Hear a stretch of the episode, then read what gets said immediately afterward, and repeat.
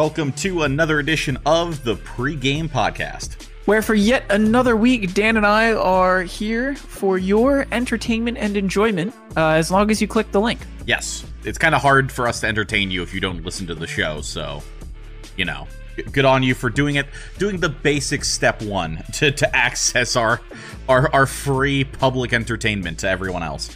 But things we're talking about this week why there are bright lights and starry eyes about the future of OKC, and also talking about some of the, uh, well, Grim Reaper sightings that we're seeing floating around one quarterback Tom Brady.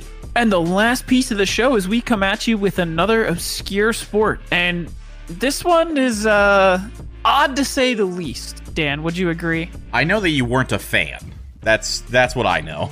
I definitely was not a fan. So, no. yeah. No, not a fan at all.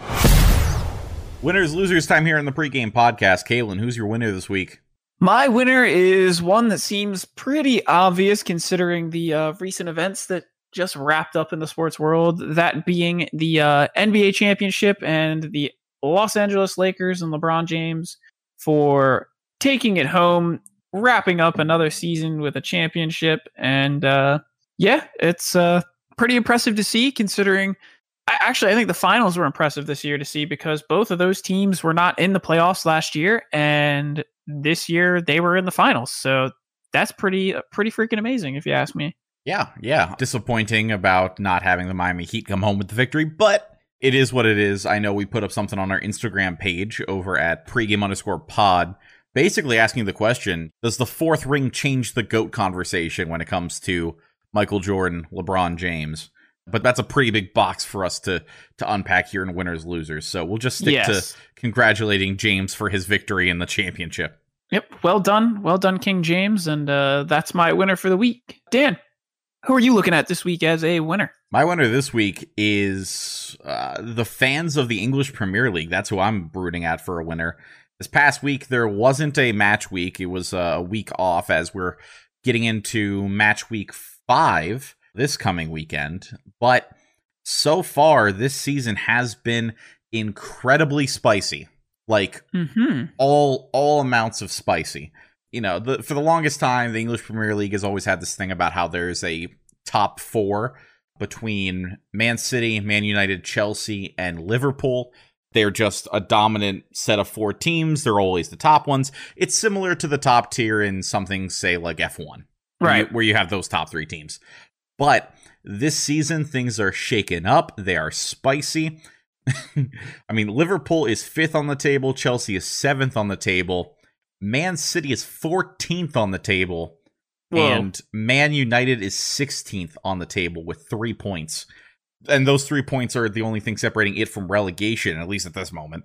Obviously, very early in the season, of course, like I said, only having the fifth match day coming up this weekend. But still kind of crazy and we're, we're seeing other types of crazy results we have you know leeds united up in the top 10 we have aston villa second which i mean they've always been a solid you know top table team but they just won a match 7 to 2 the other week which is phenomenal for them so yeah it's dominant you know and and you're seeing a lot of these mid-table teams newcastle west ham southampton Crystal Palace, stuff like that. They're all sitting about where they should be, but they're a little higher because of teams like Man City and Man United heavily underperforming, especially considering the budgets of these teams and all that. So I'm not going to linger on for too long. I think the English Premier League is having a really big shakeup this season, at least so far.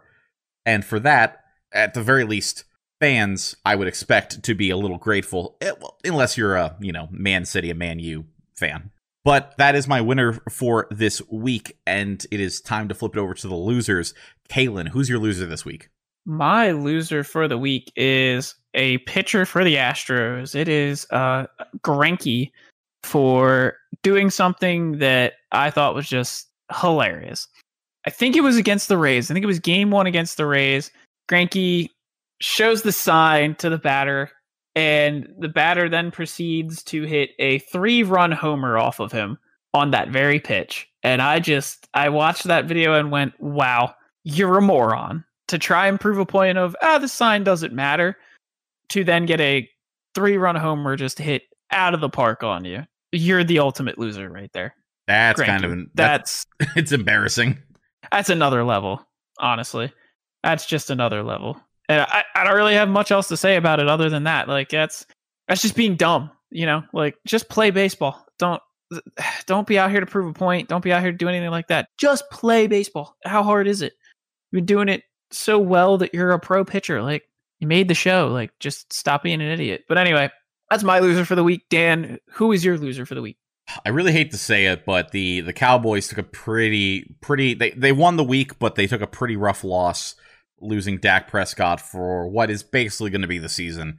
They're looking at a 4 to 6 month rehab on that ankle. From my understanding, it was a compound fracture dislocation of the ankle and the the lower leg. So, not good. He went in for surgery 2 days ago as of when this podcast is coming out. And yeah, hopefully a speedy recovery. It makes the whole contract situation all the more awkward because now what's going to happen? Is he going to get a long term deal? Is it going to be with the Cowboys? Are the Cowboys going to have to quickly find another franchise quarterback at some point? You know, between Yeah. this coming draft and some free agency moves, like it throws a lot of questions into the Cowboys. So, despite the fact they took over control of the division again, uh, oh, as a Cowboys fan, it is uh, probably a tense couple of days at the office following that uh, that Sunday afternoon win. Yeah, it's going to be very interesting to see what Jerry Jones does here. Very interesting. Yeah, but they are my losers of the week, unfortunately.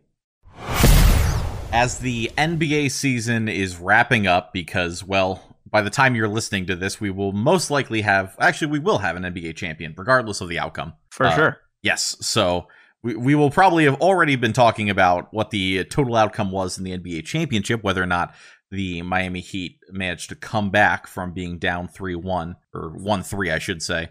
But in the meantime, I want to talk about, and I think, you know, we should talk about the looming potential dynasty that exists as we we look into, you know, who could be a dominant team of the 2020s.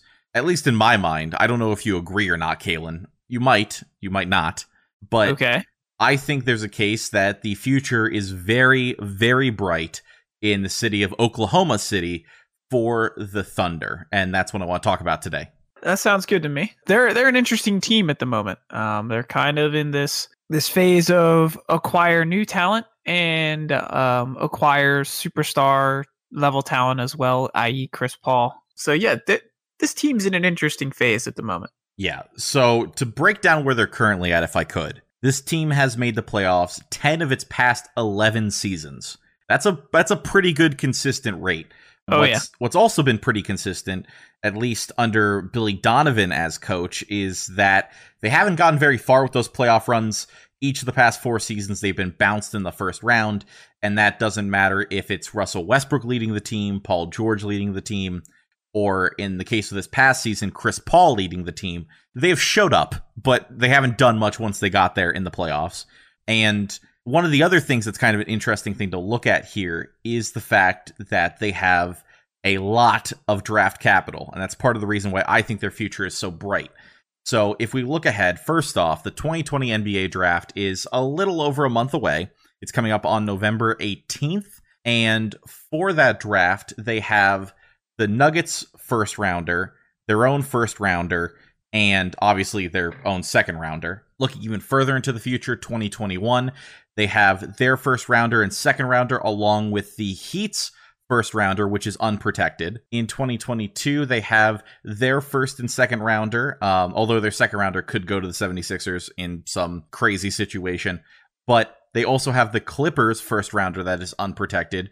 In 2023, they get the better first rounder between their own and the Clippers, plus the Heats, as long as the Heat isn't in the lottery that year. Again, along with their second rounder potentially.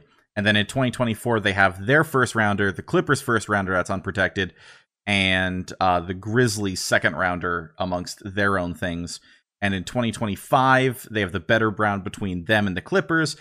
B- basically, they also have the Clippers 2026 pick to go years into the future. They have a lot of the Clippers capital, they have a lot of the Heat's capital, and that could potentially be very good for them as these years start to roll around. Yeah, no, it definitely could be, and it will be. Uh, like I said, this is a team that uh, they have this weird formula in OKC, right? They grew a star in Russell Westbrook, right? They uh, mm-hmm. had him the whole way through.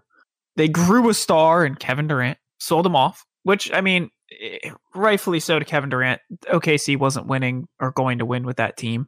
Russell Westbrook, they traded him away. I, again, Russ wasn't getting it done, and in my opinion, he was he was it was too much Russ's team and not a team sport. They have Steven Adams, who's been here for I don't even know how long he's been in in OKC at this point. He's been in there been there for a long time, most yeah. of his career. And then once you got rid of Russell Westbrook in that trade, you got Chris Paul out of the deal and a couple other pieces, along with all of those draft picks. Not all of them, but a good portion of them, as Dan mentioned. And yeah, I think they poised themselves pretty well because they were obviously in the playoffs this season. They were competitive, but not amazing. I think Chris Paul was a great move for this team because he he meshes with you know guys like Dennis Schroeder and Gallinari and Steven Adams and you know all those guys, uh, Diallo especially, great young mm-hmm. talent there. Mm-hmm. Uh, honestly, the standout young guy on the roster um, at the moment. But the other thing with this team is they have all those draft picks, right? Like they can continue to acquire young talent and just continue to keep developing quote unquote behind the scenes. I mean, they have I don't want to say they're a win now team. No, I, I, don't think they are at all. I, I think they are a conference final at best team. I think they can get that far. De- obviously, depending on who they face and yada yada yada, et cetera, et cetera. But I don't think they're a championship winning team besides that conference final. Now, that doesn't mean I don't think that they have the potential to do it in the next five years because they clearly do, especially if you can continue to retain Chris Paul. And I mean, Steven Adams isn't the best center in the league, but I mean, he's a very good player, um, very tough defensive presence as well. And you need a big guy like that. And there aren't as as Dan and I went over in previous episodes, there aren't a lot of those really good centers for cheap. I mean, Steven Adams isn't cheap. His salary is uh 25.8 million, um, almost 25.9, but still, he, he's he's a guy you want to retain. I think. I don't know, man. I, uh, to be honest with you, I think Chris Paul is he's 35 now, but he's defying the age bug, if you will. He's got some years left in his career. I think you can really build around him. And I think you can build around the pieces you have now and acquire more players like Diallo and, you know, sell off maybe like Mike Muscala and Abel Nader and, you know, uh, are probably going, who the hell's Abel Nader? But um, exactly. just a bench, just a, yeah, just a bench guy, just a bench guy, cheap bench guy. Uh, you can sell off Nerlens Noel too, but and as you do this, acquire some of these pieces. I mean, I wouldn't want to trade Chris Paul right away if I was planning the rebuild or the quote unquote make OKC competitive plan. But I probably would trade off Chris Paul in about three years, four years, maybe. Do you think that's going to be have all your late? pieces? I mean, mm. I mean, three or four years. He's going to be what seventeen years in the season. Uh, he's going to be looking at the the ripe old age of what thirty four. Is it? Uh, he he's thirty five. Okay, so he, he would be he would be 34 in in 3 years. Where are you getting 34 from? Or I'm sorry, 38. Did I say 34? You said 34. Yeah, I, I meant 38. Sorry, I'm man. sorry. I no no no no. I I said the wrong thing.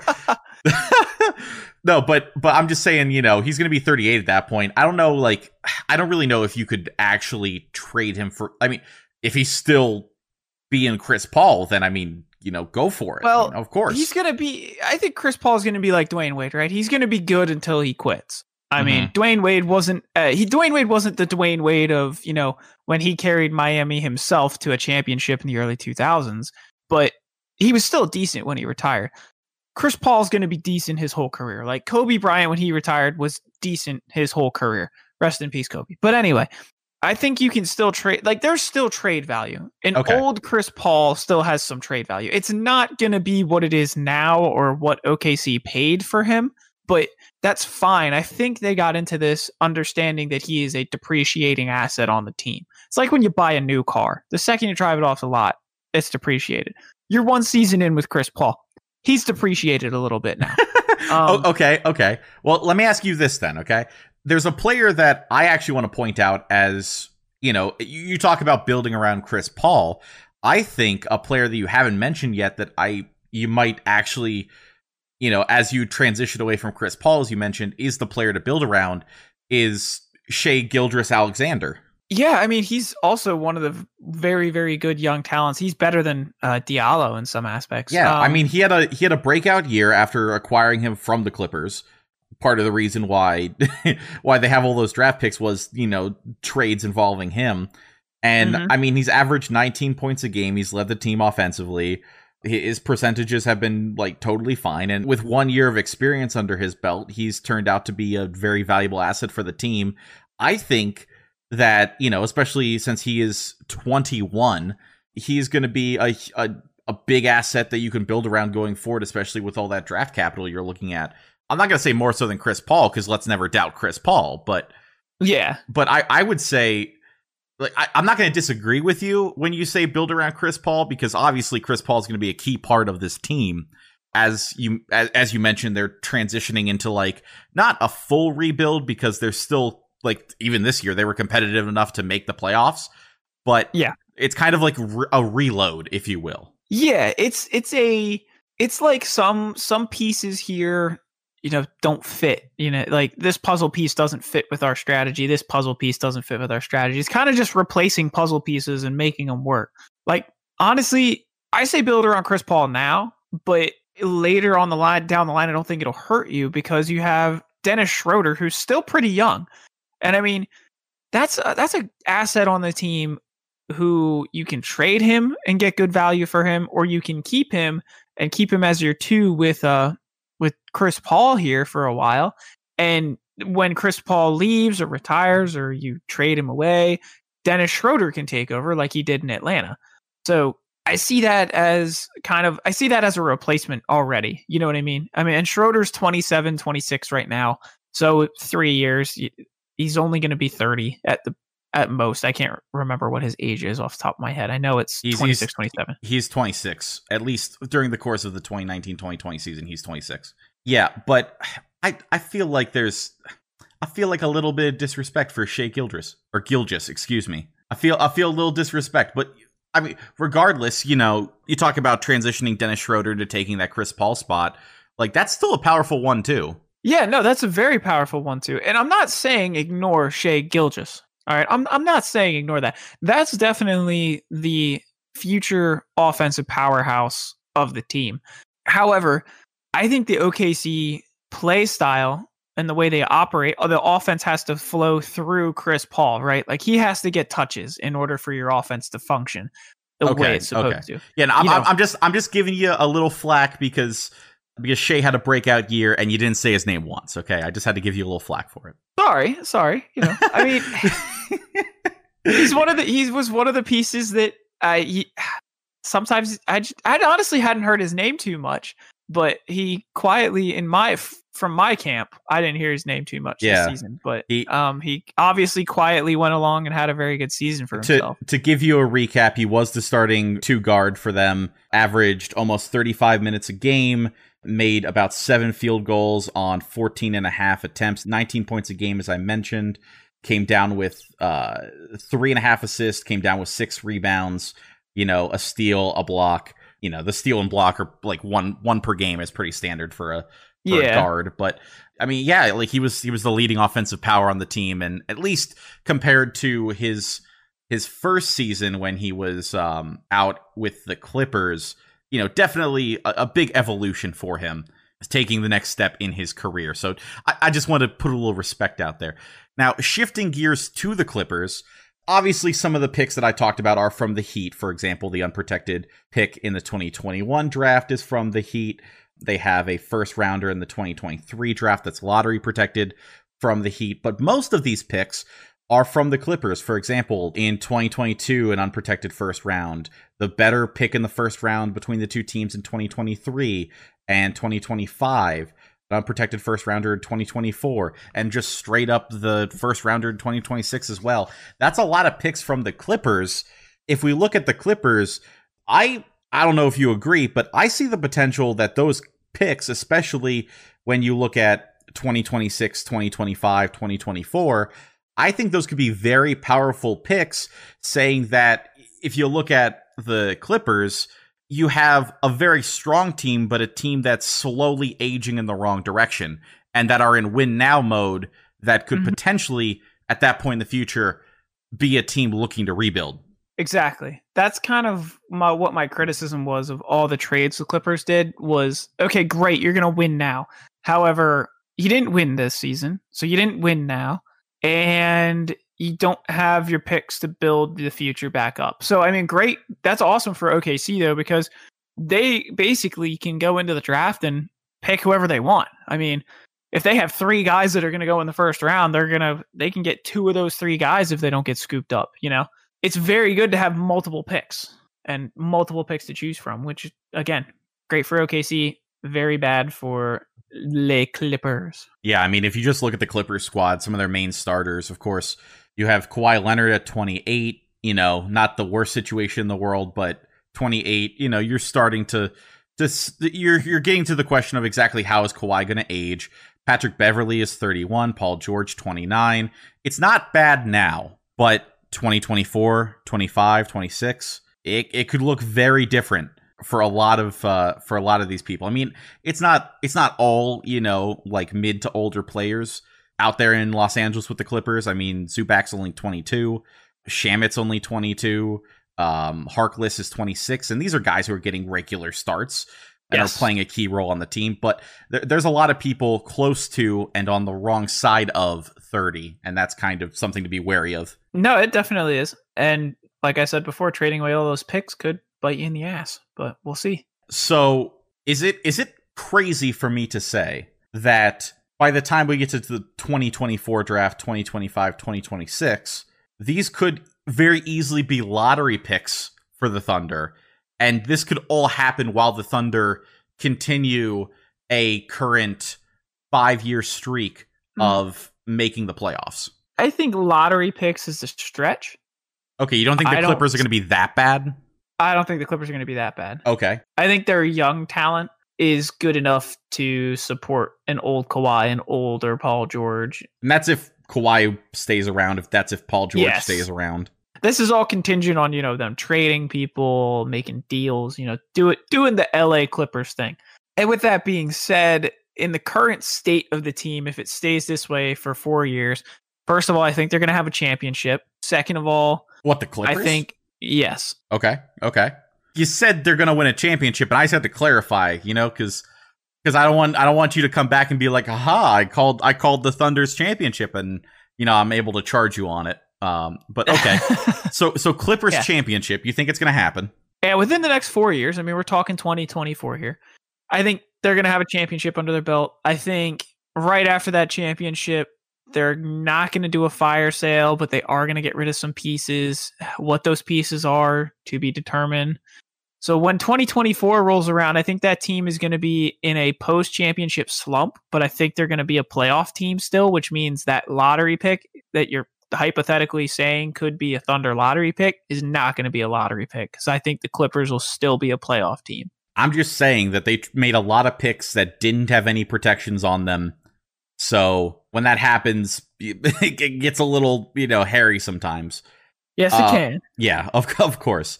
I think the one last thing that I think we should talk about in terms of the Oklahoma City Thunder is the fact that after this season, they did decide to let Billy Donovan leave, and Billy Donovan now became the coach of the Chicago Bulls. I know I gave the Bulls a shout out because I think Billy Donovan's a good fit there. So they haven't picked a new head coach yet. With that in mind and the future that you're seeing for them, do you see any head coaches out there that currently don't have a team that you think would be a good fit here in Oklahoma City? Calen, if you want me to spur your imagination, there are a couple of leading candidates I could give you, or potential options if you want to work through some of those. Ooh, okay, hold on. I'm I'm Okay. assessing my situation. Okay, here. you're you're good. I'm not trying to. I'm not trying to. s- I, You Huh. spurred you spurred this question on me uh out of the blue. I I know. I was about to say, let me not steal your thunder. Although I feel like that that pun was, you know, a little too on the nose for this conversation. Yeah, a little bit. Well, I can tell you that one coach that stands out to me that's still on the market is Ty Lue. Mm-hmm. He's definitely one that sticks out to me. Another one that sticks out to me uh, that is a good coach that I feel sometimes just gets a bad rap is Mike D'Antoni. Okay. I think he would be a. I think he at the th- actually D'Antoni at the Thunder would be my favorite pick of all coaches that are available on the market this season. Coaches to ignore are uh, Nate McMillan, Brett Brown, and uh, don't hire Alvin Gentry back, please. All right. Well, that's that's your assessment on potential coaching options for Oklahoma City. We'll see if they continue the playoff streak. They have the talent on the team to continue making it happen. So Yeah, they'll continue to make it happen with the playoff runs. I don't see them again winning a championship anytime soon, but they have potential. Yeah, and of course, when the season winds back up this December, uh, Caitlin, you know, once in a while, tune in and actually pay attention to to Shai. Okay, it's not all Chris All Paul. right, A- all right. a little respect on Shai's name. All I'm asking. I I didn't disrespect him now, did I? You you left his name out. That is disrespect. Okay, whatever. It took only until Thursday night for us to get really the big talking point of the week. Well, I'm not going to say entirely the big talking point of the week. We're actually recording this while Sunday football games are happening. So there, there might be something interesting that happens later on in the day for us today. But the thing Could be. that's that's kind of been sucking up all the headlines uh, for us, and honestly is a, a huge talking point, is the Thursday night game. It was between the Bears and the Buccaneers basically this game was going to be the game of two questions. One, are the Bears a real team and do the Bears actually have it? And two, is Tom Brady still the elite playoff bound championship caliber quarterback that we have known him for for pretty much the entirety of his career? And the main question is pretty much that Tom Brady one because let's just say there was like an SNL level gaff that happened at the end of that Thursday night football game and it it's it's leaving a lot of questions about Tom Brady's mental. That's for sure. hmm Yeah, look, that whole game for Tom Brady is. Uh, first of all, he's struggling with this new playbook in uh, Tampa Bay. If that isn't obvious for anyone to see, I don't know what is. He's thrown more picks in his career right now that that I've seen personally than any other point. He's he's struggling, man. He's really struggling, and I'm not surprised that Nick Foles and the Chicago Bears were able to take him down. I'm really not. You know, everyone's questioning how are the Bears a real team? Are they not a real team? I think they have had a pretty easy schedule so far. I mean, minus really Tampa Bay. And I think we really shouldn't be questioning if the Bears are a team. I think now, looking at this, now that they beat Tampa Bay, yeah, the Bears. I mean, obviously coming into the game, we weren't really sure. Yeah. I think the question should have more more or less been pointed at Tampa Bay though. Is Tampa Bay a real team? Because uh, honestly, really, we didn't know if either of those teams was what they want to be or what they're trying to be coming into that Thursday night football game. I think the Bears have legitimized themselves beating a half decent Tampa Bay team and Tampa Bay has just further hindered and hurt themselves including Tom Brady by losing to a team that everyone was kind of questioning their validity. So I don't know. I really think this playbook is just messing with Tom Brady's head and that he's probably not going to be any good at quarterback until like halfway through the season. So we got like four more games to go, five more games to go. Yeah, I mean, the, the questions coming into this were really basically Tampa Bay was three and one coming into this.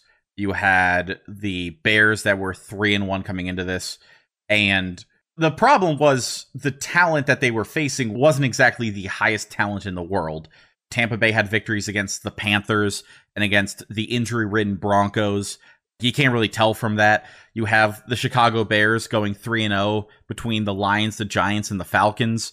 Like Yeah. those those aren't real competitive teams. So it really came down to this game. It was the first one on both their schedules with maybe the exception of the New Orleans Saints week 1 for Tampa Bay where they had some real true competition to them And that's kind of just why the question was out there. But I'd have to agree with you that Tom Brady is definitely seeing some type of, I'm not going to say like full on regression because it's not quite that, but you've said his interception rate is pretty high. It's so far this year, it's a it's a two percent interception rate. Two percent of his passes end up being picked off, compared to years.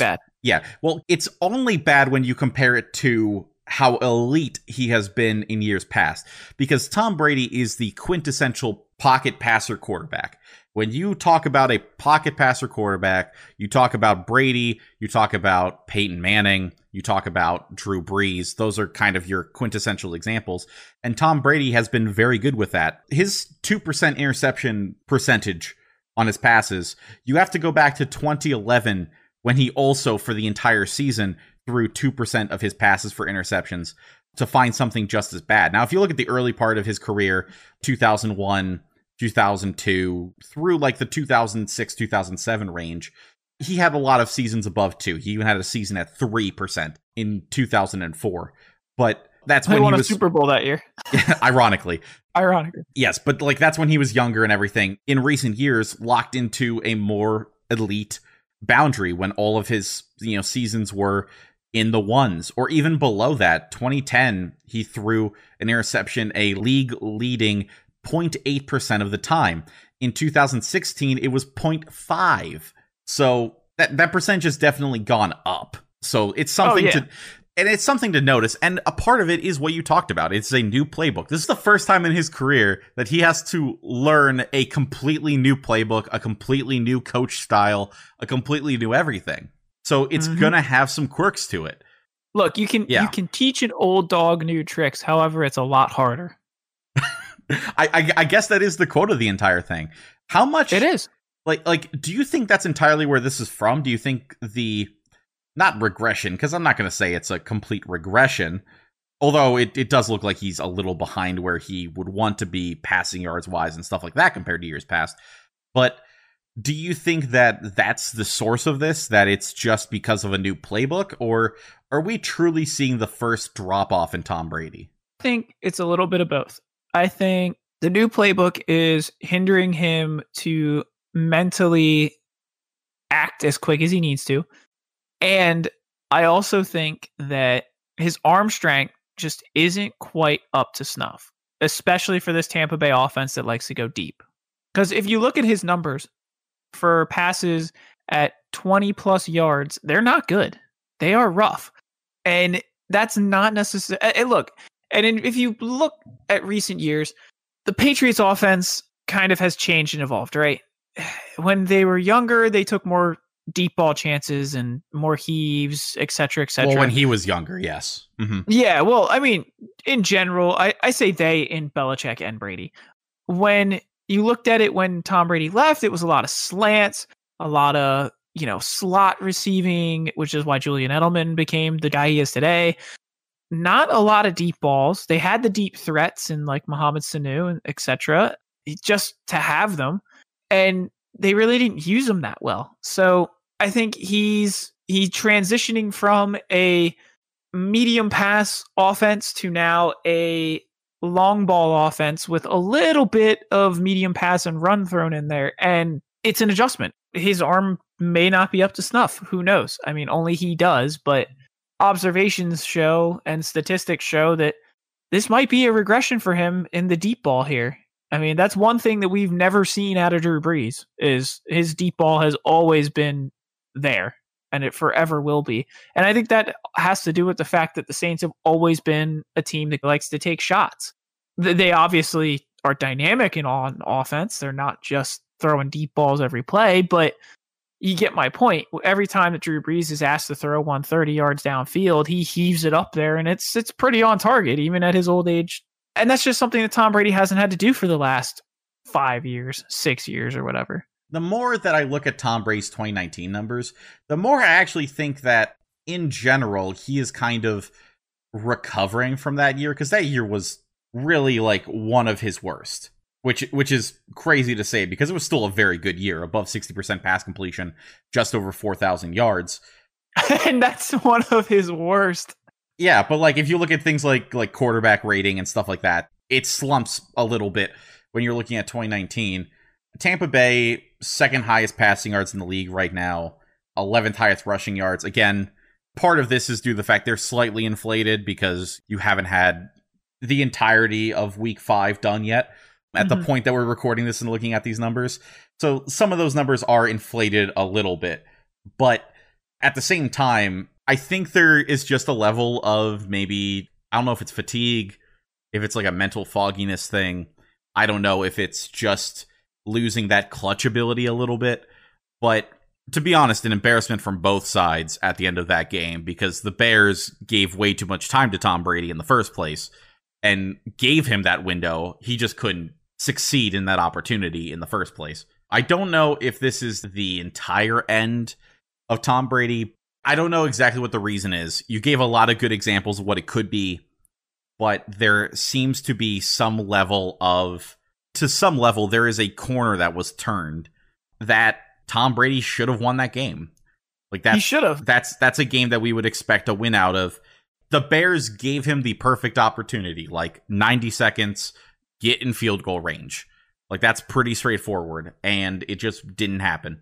And the other thing yeah. I want to mention about this is he doesn't seem locked in. He seems a bit scattered. Obviously, he didn't know it was fourth down. And that kind of worries me as well. If I'm Bruce Arians, I'm I'm a bit worried now. Like I wasn't really worried about Tom Brady like, ah, I'll come around, I'll come around, but now I'm kind of like that's one of those moments that makes you do a serious second guess because that's your guy leading your team on the field. He's leading the offense. It's his job to do that. And he just forgot what down it was in a mm-hmm. critical moment of the game.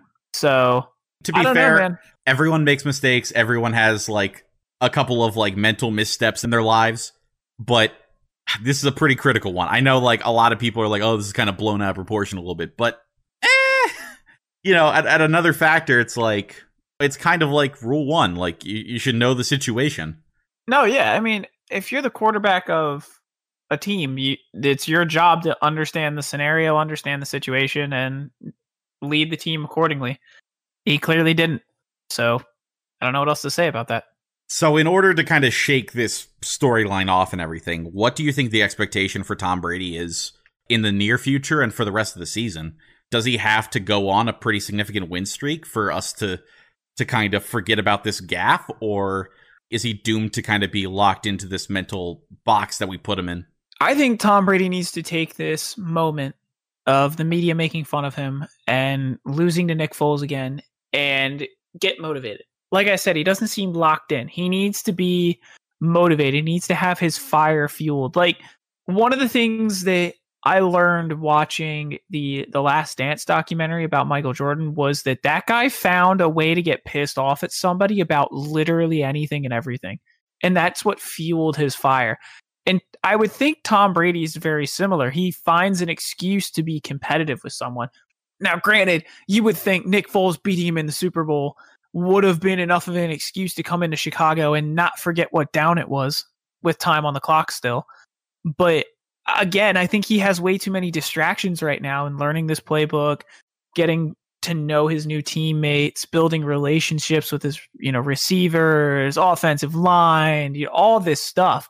And honestly, it's hard to do when you're one of, if not statistically, the best quarterback to ever play the game. And then you transfer teams to Tampa Bay, and some of those guys might not like you just because you're that good. You know, nobody likes the guy that's the all-time superstar great in some cases. Uh, that, goes with being fans, and that goes with being players too. You hate them because they're good, and I think he's trying to overcome all these obstacles on top of being a general of the offense, if you will, and it, it's just a bit too much for him to balance at the moment. So I think he needs some time. Like I said, middle of the season, probably we'll see the real Tom Brady back in action. Mm-hmm. I could be wrong. I could be wrong. I hope I'm not wrong. But I don't, uh, in order to get rid of this stigma, he needs to get locked in. Let's put it that way. In order for us to forget about this, he needs to be locked in, ready to go, and focused up. Because right now, he just doesn't seem like it. Yeah, and I'll say the rest of the year for him is it's not an easy schedule. It's not a hard schedule. The next opponent is in Green Bay. That's going to be really tough. They also have the Rams, which are looking like a, a solid squad. They have the Chiefs later on in the year as well, plus the Saints again, if the Saints are, well, being a bit more like the, the Saints that we would typically know. But they also have like the Raiders, the Giants. They have another matchup against the Panthers. They have the Falcons twice on the back end of the season. So tough competitions, and there's some easy competitions. And we'll see if Tom can get back to acing the easy ones, being competitive in the tough ones, and Right. you know, still looking for that playoff spot because their division has the potential to uh to be theirs. I will say that they're currently on top of it. The Saints haven't been as tough as we all thought. So they're still in control, at least at the moment. But Yep. we will see how that changes as the uh, the season progresses forward. Calen, I have yet another obscure sport for you, and this one. Well, I don't know if this one can top last week's sport. I I, I don't think I can top last week's sport ever. I don't know. I don't think so, pal. The West Coast Giant Pumpkin Regatta was a a winner in your eyes, but I'm Ah. certainly going to try my best to to top such a great great event. Well, Dan, what is your feeble attempt to top the regatta? My feeble attempt to top the uh, the regatta is a national sport of a great historic country in another part of the world, and that is Turkish oil wrestling. Oh, okay. It is a Turkish national sport. Uh, it is also known as grease wrestling. But if you could take a guess, what what would you imagine oil wrestling to be? I would imagine it being two dudes in a puddle of oil wrestling. Well, the the name does not leave much to the imagination, huh? Not really. I, I mean, it's pretty. It sounds pretty literal, at least. And when I'm thinking oil, I'm thinking like uh, Turkish drilled crude oil. well, that you'd be wrong. Okay, So I'm glad I'm wrong about that. Yes. So oil wrestling was a sport that originated basically thousands of years ago, but its its tradition in Turkish culture has been since like the 1300s. And what it is is as you mentioned, guys wrestling, but instead of wrestling in a pool of oil as you uh, alluded to there, instead what they do is they douse themselves in oil before the match and it's olive oil to give you a better idea there. So uh, slightly more flavorful and less, uh, well, crude. Um, but Quite literally. yes, so what the wrestlers would do is they would strip down to only wear what's called a kisbet or a kispet, something to that uh, nature. Um, there's a couple. Did you just sneeze? Basically, that's what. Bless, God bless you. but they dress down to a crispet, which is a pair of hand stitched leather trousers. So they're wearing essentially like it- it's kind of like something like between shorts and capris in a way. So, so like their skin is slippery, and then they put on a slippery piece of clothing because when you put olive oil on leather, it's it's slippery. yes, yes, So there's just Uh, one giant slippery ball. yes. Traditionally, it was made out of water buffalo hide, but modern days you could use calfskin, whatever type of of you know leather you really want to at this point. I Um, want water buffalo leather pants. That sounds cool. well, I don't know how cool you think the rest of this is going to be. Basically, the way that you win in an oil wrestling match is you want to achieve what's called Paka Kazik, which is the effective hold of the Kisbet. So, the way that you do this, because the pants are What? covered in oil. I'm sorry. What? What did? What I- did I, I- say? You just sound like you're having a stroke every time you try to say one of those. That's all. It's it's called uh Paka Kazik. Ka- Kazik? Yeah, Kazik. Let's go with that. Uh, a Paka Kazik, which is effective hold of the Kisbet, as I as I mentioned earlier. Okay, the, these are actual Turkish terms. I'm not having know, a I know. stroke. I know. Okay, I do not smell toast. Okay, I don't need the what was it called? This the stand or um what what is the uh last or something the the acronym that is like the how to tell Oh, if someone's yeah. having a stroke or whatever. Yeah, I'm I'm not I'm not having any of that. Okay, it's it's the Turkish terms of oil wrestling, But where was I? Yes. So you win by effectively holding the Kisbit. So you, you're probably wondering, Calen, how do you effectively hold a pair of leather pants covered in olive oil? You don't. Well, there is a way to do it, and basically, it's to get your arm through the pants. Wait, what?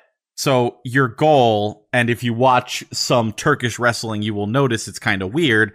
The wrestlers are trying to get their hands down the leather pants of their opponent because if they can get them down into the pants and out one of the leg holes, that is an effective hold. That's the only way you can hold on to people effectively is to kind of get your arm through the the entirety of the leather pants. Sport just turned me off completely now. Like I wasn't really vibing with it before, but now ah, that's a big that's big ten no there, Captain. are are a big 10 no. Are you telling me that lubing yourself up with olive oil and then trying to get your hand down another person's pants is not an attractive sport to you? No, no. I I'm surprised it's uh it's a well, it's another culture. I'm not surprised it's a thing. However, um no. I'm not not into that. Well, here's a question for you. How so obviously if you've seen like high school wrestling here in America or other types of wrestling at the Olympics or stuff like that, there are time limits to the rounds. Could you take a guess for me how long a round lasts in Turkish oil wrestling? How about an hour? Just an arbitrary hour. An hour. Well, that's actually better than I thought. I thought you were going to guess like, you know, something like 10 minutes or whatever. Depending on exactly what type of category you're competing in, it could be anywhere from 15 minutes to 40 minutes. Oh wow. So 40 minutes of you and another oiled up guy just trying to grapple each other while having zero traction on any part of your body. It- Just trying to put our hands down each other's pants. it I, I hate for you to say it that way, but that's basically how that's it is. literally that's the sport. What do you mean? that is the sport. Like it is wrestling, and I'm sure there are like certain takedowns and other things that they utilize that you know you can do while slippery.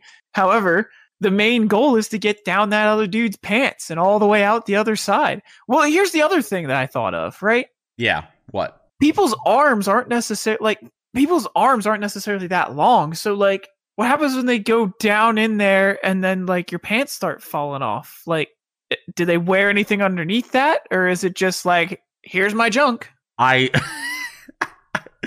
I don't know, man. Well, you, you got to remember that like Turkey is very close and has a lot of cultural relations to Greece, which is where you had like the original Greco-Roman like nude wrestling things back in, you know, True. in your in your ancient time. So I don't know if like that's really a concern or not. I I I I don't know their culture enough well enough to to know if that's a actual concern or if everyone's just cool seeing everyone else's junk. I I don't know. Technically, they're like half in Europe, so you know you got the whole European thing about being you know cool about that kind of stuff or whatever. But True. Yeah, it's this kind of the way it is. Oddly enough, there is kind of an origin story about what took this sport from a casual pastime to a national tradition, and it happened way back in about 1362, I believe. That well, that was the first year that they held the Kirkpinar Games, which is held in Kirkpinar, Turkey, where hundreds of people come out to compete in oil wrestling every single year. But what it traced back to was it traced back to two Ottoman soldiers. Um, I'm not sure if you're familiar with the Ottoman Empire, don't Yes. Okay. much. So, you, so your history is up to snuff. Very good. So Ottoman Indeed. Ottoman Empire from you know all the way back in the 12 1300s to World War One pretty much they were Turkey before Turkey and it was two Ottoman Empire soldiers that decided to have a oil wrestling competition with no time limit and they died because both of them were wrestling each other for like an entire day straight and died of exhaustion. What? Uh, And ever since What? then, that's why they were holding these tournaments in their honor. What? that just sounds like two dudes were bored as hell on the front line, just like, oh, we got nothing to do in camp today. Hey, let's go steal some cooking oil from the kitchen and then lather ourselves in it and go to the courtyard and wrestle. And then they died from it because neither one of them wanted to concede. I mean, I guess. What the Kind heck? of. I don't know, man. I am I am just giving you the information that has been set forth in front of me about how That wrestling in olive oil has become a national sport in an actual country in the world. that origin story is as wacky, if not wackier, than the sport itself. Uh, it's it's up there. It certainly is up there. It Now, certainly is an obscure one. Was was the rule established then at that point as well that they had to go down each other's pants in order to, to finish the game, I finish the match? I don't know where the origin of the uh, Paka Kazik came from. I don't know, like where. I don't know why that became the objective. It might be because that was the only effective way to control your opponent. Because the goal is to have an effective control of your opponent. But Right. when you're oiled up, there's very limited ways to do that. I'm just asking because like then those two dudes not only were like being interesting about hey let's go wrestle covered in oil, but they were also being interesting because they were trying to get in each other's pants on top of that. I mean, So- don't don't kink shame. We don't kink shame on this shaming. show. I'm not kink shaming. I'm just finding this very interesting and how this how this occurred. And I'm not this is not me being homophobic either, folks. I'll put I will throw that out there. I just find it very weird to base a whole sport around getting down another human being's pants. I would was- think this I would think this was weird if it was a woman and a man and weird if it was two women.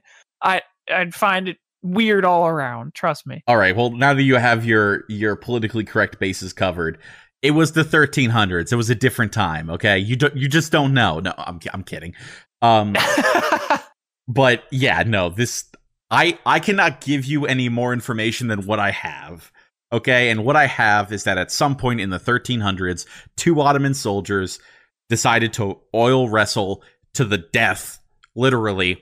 And ever since then, there has been a annual tournament held in Kirkpinar, which is a city in Turkey where these soldiers have believed to have been buried, and it attracts hundreds of people every year. And the only way to win is to have effective hold of your opponent's kishbit or leather pants, and the pretty much the only way to do that is to get your hand in the pants. wild. That is Turkish oil wrestling. Now, This is wild. I will say that Turkish oil wrestling has started to become popular in in two other countries that aren't even in the area of Turkey. Oh, Um, I'm very intrigued now. I want you to take a guess where you believe oil wrestling has picked up in popularity. One of which I see a very nice comparison to a current sport of theirs that I'm like, okay, I see it. I get it. But the other one I have no clue. I kind of want to say India, Okay. That's a good guess. That's a good guess. And I want to say I want to say somewhere in like Southeast Asia. So like for some reason Indonesia comes to mind. I would say India is kind of in well, it's kind of in Southeast Asia. It's not entirely, but Well, that not really. yeah, you kind of had the right idea for one of them. But the countries are Japan, which Japan. is understandable because I see this as very sumo wrestling like in a way. So I could see the argument to that being like effective and th- that being a popular sport in Japan. The other one I'm completely confused about, the Netherlands. Uh huh. Yeah. Uh, well, maybe because Viking history. I, I I don't know. Are there? but, are, but they're Turkish. What do they have to do Yeah, with the Vikings? Well, here's the th- thing. Maybe like Vikings did something similar in the past, possibly. I don't know. Further research is required. Uh, yeah, further research is required, but my instinctually, I would say that if you're trying to tie it to Vikings, that the Scandinavian countries of Denmark, Norway, Sweden, and Finland would probably pop up before before the Netherlands. I mean, true, but You like you can't even say like the Netherlands is a really popular olive oil place because that would be like Greece or Italy, you know, or or Yep. something like that, like you know some Mediterranean country like that. The Netherlands isn't even anywhere near the Mediterranean in a well, like in a in a general term, in a cultural just term. some some Turks went up there and uh, took it with, and then it kind of caught hold. I don't know. I That's an interesting one. see. There's a there's a lot of countries. There's a lot of cultures in between the Netherlands and Turkey for it to skip over before it, it before it gets to you know the floodplains of Holland. Well, Um, maybe some Turks were just like, "Yeah, we're gonna go move to Holland," and then they they decided to bring it with. Like one of them was a prominent oil wrestler. I I I don't know, dude. I am hypothesizing. That's all. All right. Well, now that you have, you know, completely given all your disclaimers and everything about this sport, I'm taking a wild guess that you are out on the act of oil wrestling. Oh, 100%. Yeah, no. If You won't catch me doing this. If the scoring system was more traditional like high school wrestling and everyone was co- covered in olive oil and the goal was still to like pin your opponent or like get back points and stuff like that, would you participate? Is it just the hand down the pants that is turning you away from the sport? I think that's the biggest turn away. However, the olive oil thing is also just not fun and gross. So what I'm hearing is that there's no aspect of the sport that you like. No, I don't enjoy any of this in any way, shape, or form. This is a this is a big old zero for you. Well, is this is this a sport you would participate in, Dan? Uh no, no not necessarily. No, I don't think so. I don't want to Okay. I don't want to say completely no. I mean, to be fair, like I've had like parties like when school's out where, you know, there's a slip and slide set up and like, you know, boys would be boys and like tackle each other and stuff on the slip and slide. So that's like Why are you bringing up a slip and slide? That's totally different. How is that different? You're covered in oil, you're covered in soap. What's the difference? What do you?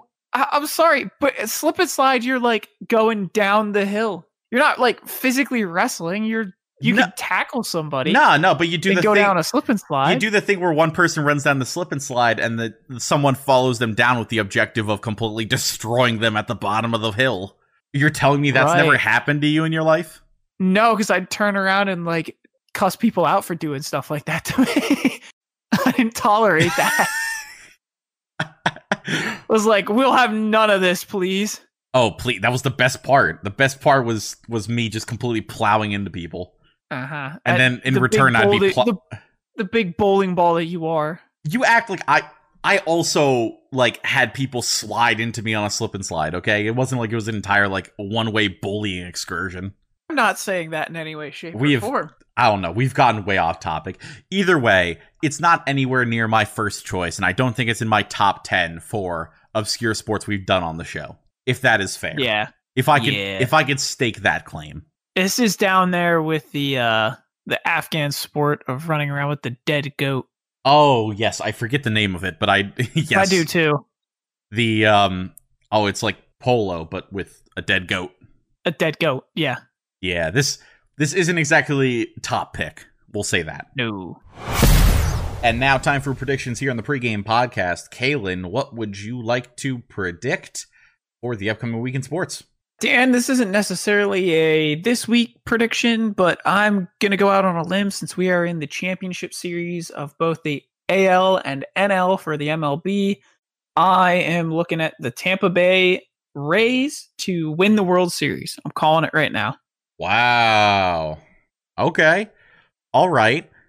That's honestly looking at the four teams that are left. Okay. I'm thinking back Uh-huh. to the prediction segment that Ian and I did before the shortened baseball season. And I did say the Dodgers win in seven. You did. I did say the Dodgers win in seven. But you can't deny that the Rays are looking really good. They have a lot of young talent that has progressively bloomed throughout the years and are really starting to like honestly, it's the it's not even if they don't win, it's the opening of a very solid window for them uh, as a franchise. So It's it's definitely definitely a good moment for the Rays and to be a Rays fan. Um yeah, I think that's a pretty good pick. I'm gonna, I mean, you know, I already dug my hole and and made my grave, if you will, with the Dodgers. So we'll find out whether or not that comes true. they look really good. They're 2-0, up 2-0 on the Stros, so we'll see what happens. Anyway, that's my prediction. Dan, what are you seeing in your crystal ball of sports for the week? Is it bad that I just I I I I am reeling so much in the fact that Sunday was such a bad day between the Heat losing and no longer getting the jerseys, the Cowboys issue. Like I don't even I don't even know what to predict. I that my fantasy team is gonna take a nosedive now that I no longer have Dak Prescott at the helm. Can I predict that? I mean, that's pretty accurate. I I don't know. Matt Ryan's my backup. Matt Ryan's not even that good. My prediction is that I'm going to have to dig myself out of a weird fantasy situation, and I will have to give updates about whether or not uh, it is successful. is, is that is that fair? I, we're gonna roll with it. That's fine. I don't. I I I'm in such a distraught state that there there is no future. Okay, the future is dead. there is now. There is just there now. is there is now, and there is there is the void ahead. That's that is my prediction. That's not saddening at all. Oh my god. Mm, I watched it happen live. It was so disappointing, so gruesome. Ah. well, that's the podcast. Uh yeah. On a somber note, that's it. Listen, okay, I wasn't. You were gonna probably fight me on this, but I was like, what if we did like a, a 21 gun salute for Dak Prescott? Hell no. Yeah, exactly. See, you weren't gonna allow that. No, I wouldn't even ask you to do it for Carson Wentz. So get out of here. All right, okay. Jeez. Well, Don't need no cowboy fan pity. well, before we end up literally clawing at each other's throats, how about we just wrap up the show? Is that a good idea for you? That sounds like a plan to me, man. Yeah, all right. So we're gonna wrap it up here. But if you want to keep on, uh, in or at least in touch with what's going on during the rest of the week, make sure to follow us on our social media feeds: Twitter, Instagram, TikTok at pregame underscore pod for everything else that's going on there. Also, if you have any ideas for the show, questions, comments, discussion, anything you want us to talk about on the show, make sure to hit us up on our mailbag, the pregame mailbag at gmail.com. And that covers all of our bases. So we will knock in this grand slam and get out of here. My name is Dan Zalewski, My name's Calen Wolfskill. and we'll see you guys next week. Peace.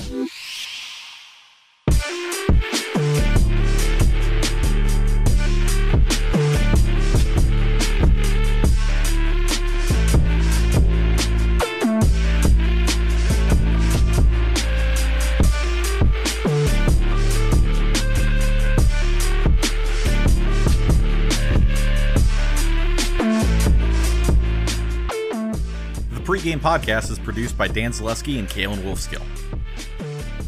Theme music by High on You. A Ruby Media production.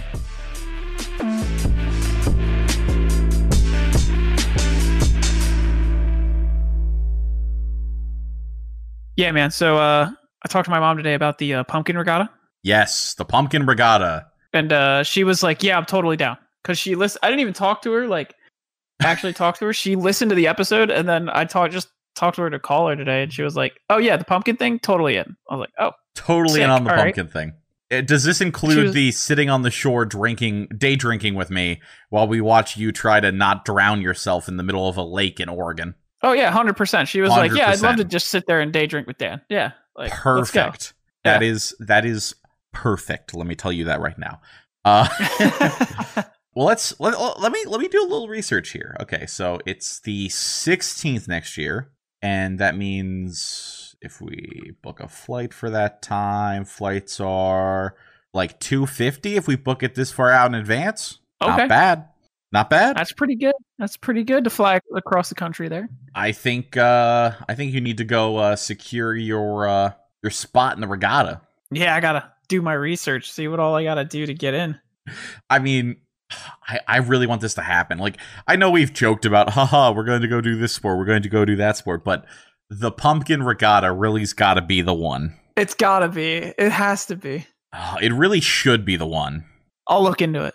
I'll Okay. see. I'll see how I can secure a uh, orange flotation device. Yes, and if you don't look into it, I will. uh Will You'll do it for me. Well, I was gonna say- my entry for. uh, well, I was thinking more along the lines of I, I'll gather the power of uh of our listenership to uh to shame you into doing it, like guilting you into doing it. Ah, So uh, you know, that's even worse. I know. Our listenership is powerful. You, you, our listener, you have power. Remember that.